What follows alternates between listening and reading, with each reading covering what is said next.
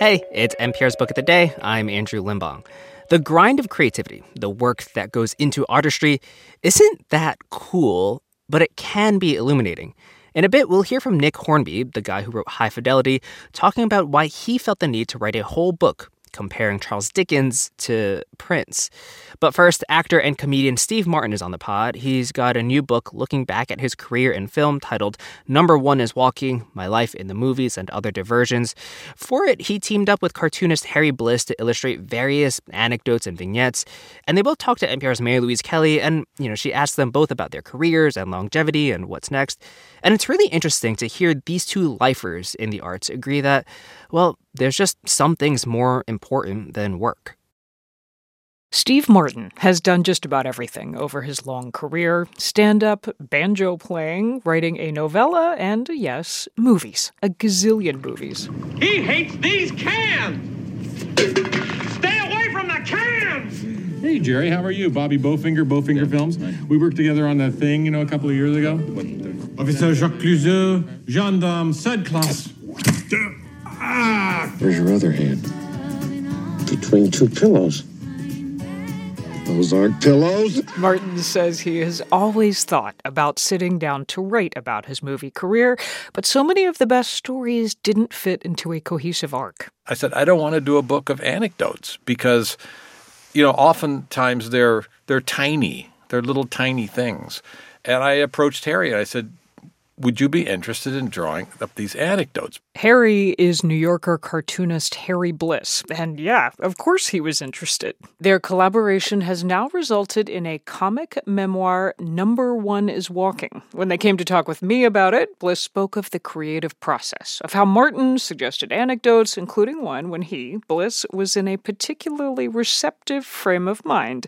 And just to note that he mentions drug use. One day he called me and I was hiking in the woods and uh, I had taken a small dose of uh, psychedelic, which I, I didn't, I didn't know that. I did well. I didn't. Wow. This is not something I did as a kid, but uh, I I, missed. I can tell you're high right now, by the way. Go ahead. I was walking in the woods and I was feeling really good.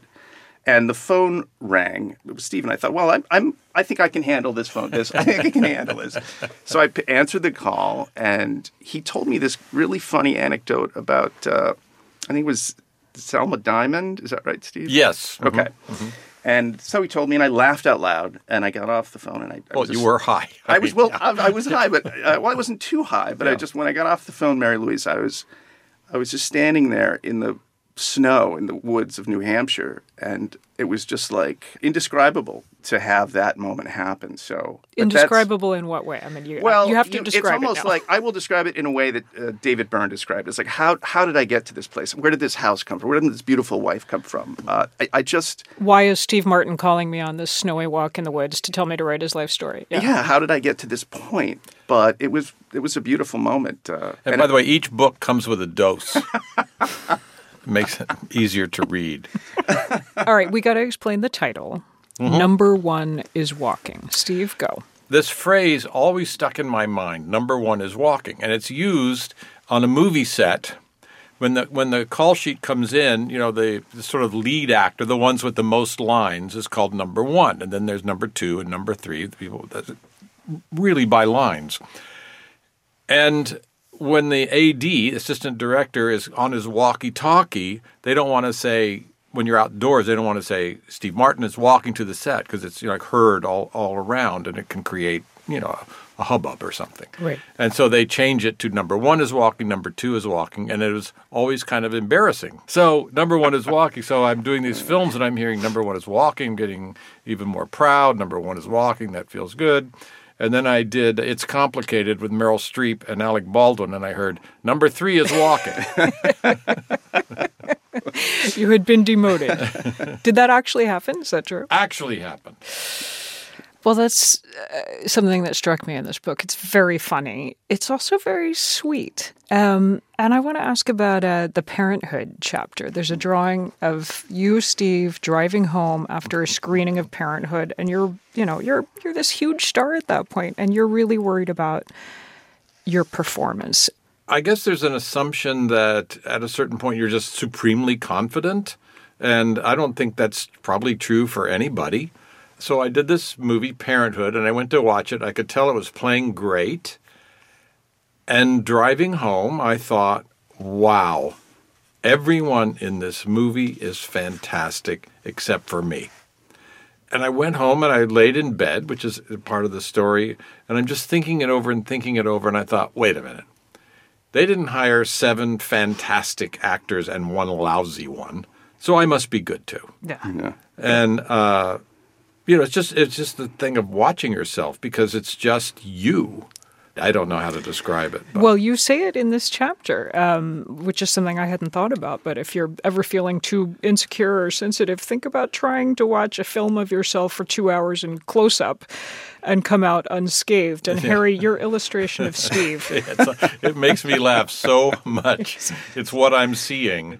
Yeah. Harry, describe what we're, what we're seeing. Well, it's just a ridiculous pop bug-eyed guy with a he's got a hole in his tooth and he's it's just huge eyebrows and and the the contrast between Mary Steenburgen Burgeon. Burgeon Steenburgen. uh, and and that drawing is is pretty fun to do. Yeah, and he put in my thought, which is, is that what I look like? Yeah. And that I will say this: the last, uh, and this was a fun thing to do. The la- very last illustration or drawing is more appropriate on this page is Stephen bed, and uh, you know when he thinks to himself, "I must be good," but I gave him two uh, a Laurel and Hardy dolls that he's sleeping with. And that's just fun because I know we both love Laurel and Hardy Yeah. and stuff. So was- So, in this memoir um, about your movie career, Steve, it, it includes why you stopped doing movies. And there's a line I lost interest in movies at the same time the movies lost interest in me. Really? Well, I don't know if that's an exaggeration, but you know, you get the feeling that that the movies are moving on. There's new stars. There's new focus. The m- movies are are different. They make different kinds of movies now. But also, I I wanted to stay home more because I have a family now, so I couldn't. I didn't want to go away to a, someplace, you know, for three or four months. And so when Only Murders came along, you know, I said, well, I have to shoot it in New York because that's where I live. And they, well, it's a New York story, so that's fine. And that's just worked out great. Harry Bliss, we've been talking about the arc of, of Steve's career. How about for you? Like, where does this tee you up for, for what you want to take on next? You know, I I'm just not that ambitious anymore. I'm sad to say. I just I, I don't know what it is, but I love working with Steve and I, and I love to cartoon. And cartooning I can do anywhere. But I I'm with Steve in terms of family and you know I think that's far more important than uh, constantly pushing yourself to be successful at something. I just I like I like the process. The process is the most important thing for me. So. Well, also, my, my friend Marty Short said to me one time, he says, if we don't ease our ambition at our age, it's a little sick. or a little sad, I think he said. Well, here's to easing of ambition and to a, to a great book, a great read. Thank you both so much. Thank oh, you. Oh, thanks, Mary Louise. That is Steve Martin and Harry Bliss. They are the team behind Number One is Walking My Life in the Movies and Other Diversions.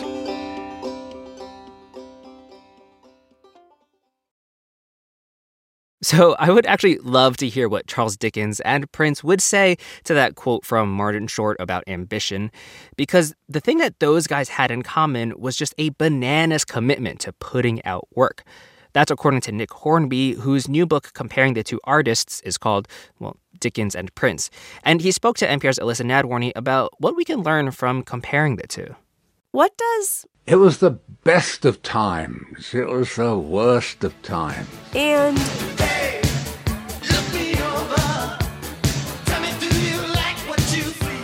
have in common? Well, a lot, according to a new book by author Nick Hornby called Dickens and Prince. Dickens, as in Charles Dickens, the 19th century English author, and Prince, as in, well, Prince. They both worked harder than perhaps anyone's ever worked in the field of the arts. Hornby says he started to make the connection a couple of years ago when Prince's The Sign of the Times box set came out. There's something like 63 extra songs, and that's the extra on top of a double album. And it turned out that Prince was working on three different albums at once. And um, and I thought, oh, that's so weird because Dickens used to write two books at once, and it went on from there. He sees the two as creative idols. He has loved Dickens since he came across Bleak House on his own at university. I think I was very grateful that I'd never been introduced to Dickens before because one of the problems I have when I recommend him to people is that they've tried to read him at school and they hate him um, because they, those are some long sentences and some long books and they, they miss the joy and the humor. I mean, Dickens is so funny. And he first saw Prince in concert in the 80s and said it was life changing. It was an extraordinary show with this huge band, all synchronized to within an inch of their lives, dancers, horn section. It was just in the in the wake of Purple Rain, and he'd kind of returned to his funk roots, I guess. But I, I just came having had my socks knocked off, thinking I can't do any kind of straight job. The full name of Nick Hornby's new book is Dickens and Prince, A Particular Kind of Genius. I started by asking him what exactly that particular kind of genius was. With both of them, I think that their creativity was unstoppable. Mm. Um, they, it's like they didn't even need to think about it. Mm. It just poured out of them. Uh, if you see what Dickens did in the course of an average day, it, you, you, you, get tired. I mean, there's uh, there's twelve volumes of letters, and each of those volumes of letters is about the size of one of his novels. But he's got the novels as well, plus he edited magazines, he wrote plays, he went on tours, he had 10 kids. So it's it's very hard to imagine that he slept. And this business of writing two books at once, I think if you're a writer, it's just impossible to get your head around. I mean, these are big, complicated books full of people and complicated plots. Yeah. And he kept them somehow apart in his head and moved from one to the other, as far as we know, the, in the same week. And how does that compare to Prince? Well, Prince never stopped recording. Um, he woke up in the morning and he recorded. And um, there's an estimate that there's enough for a new album every six months for the next 40 years or something. Everything that's in his vault that, mm. that, that wasn't released. He, he recorded too much for his record company. And he went on these tours, which once he'd finished a show, his people would have found him somewhere else to play. so the show's finished at 11, and then he'd start another one at 1 in the morning and play a two or three hour show with the, with the band. That's when he did a lot of cover versions and it was much looser. But yeah, who does a show after they've done a show and then wakes up in the morning and records 20 songs? I loved your notion that part of why their output was so high was that both Dickens and Prince were not actually perfectionists. Yeah, I think that's a very interesting part of what I was interested in, and and uh, they were so consumed, I think, with new ideas and wanting to get on and wanting to finish what they'd started that they didn't have time to go over things again and again and again. Um, they they just wanted to move on, and Prince really didn't have the time to spend a year on a track like some contemporary bands are reputed to have done. He was like, get it down and move on. And there's a lovely story that his recording engineer, Susan Rogers, tells about building him a studio. And she was very nervous about him using it for the first time.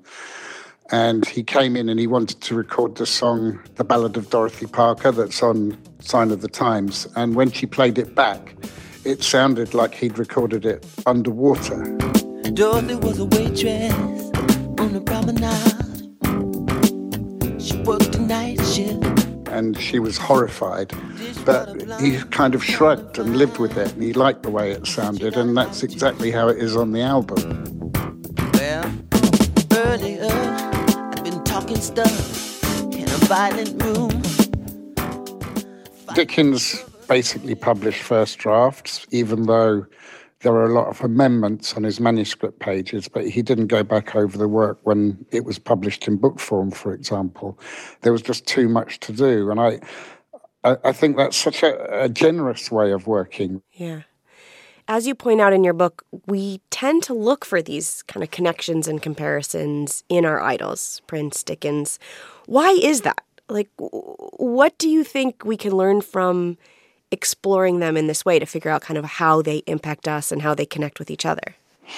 Well, one of the things that was interesting to me once I'd finished the book was that I, I realized that I'd been writing about two superstars. And if you want to write about a 19th century superstar, you're not spoilt for choice, actually, because people tend to tended to hang out in their own countries.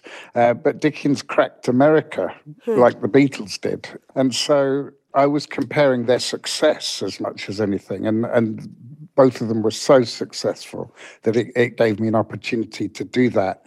But also, we've got these places in our heart and head for particular artists. And I guess we look for our own connections. If you love Bruce Springsteen as much as you love Anne Tyler, then um, maybe you're thinking, what do they have? What do they have in common? And I, I actually can see things with those two that they probably wouldn't know about each other. But the way it comes through me makes mm-hmm. sense to me. Well, it's interesting that you say it, you phrase it like that, how it comes through you, because I felt like there were sort of three main characters in the book: Dickens, Prince, and you. You bring yeah, yourself into this it's analysis. a memoir as well, yeah. I guess. yeah, kind of a meditation on your own career and creative process, and kind of how these works influenced you. Yes, and and what I can learn from the way they worked to get myself to work more and harder and better. Nick Hornby, his new book is Dickens and Prince, a particular kind of genius. Thanks so much for being with us. Thank you for having me. That's it for this week on NPR's Book of the Day. Let us know what you think. You can write to us at bookoftheday at npr.org. I'm Andrew Limbong. The podcast is produced by Isabella Gomez Sarmiento and edited by Megan Sullivan. Our founding editor is Petra Mayer. The show elements for this week were produced and edited by Jill Ryan, Todd Munth, Samantha Balaban, Ravenna Koenig, Kalani Saxena, Catherine Welch, Tilda Wilson, Melissa Gray, Megan Lim, Courtney Dorning, Elena Burnett, and Justine Kenin. Beth Donovan is our managing editor. Thanks for listening.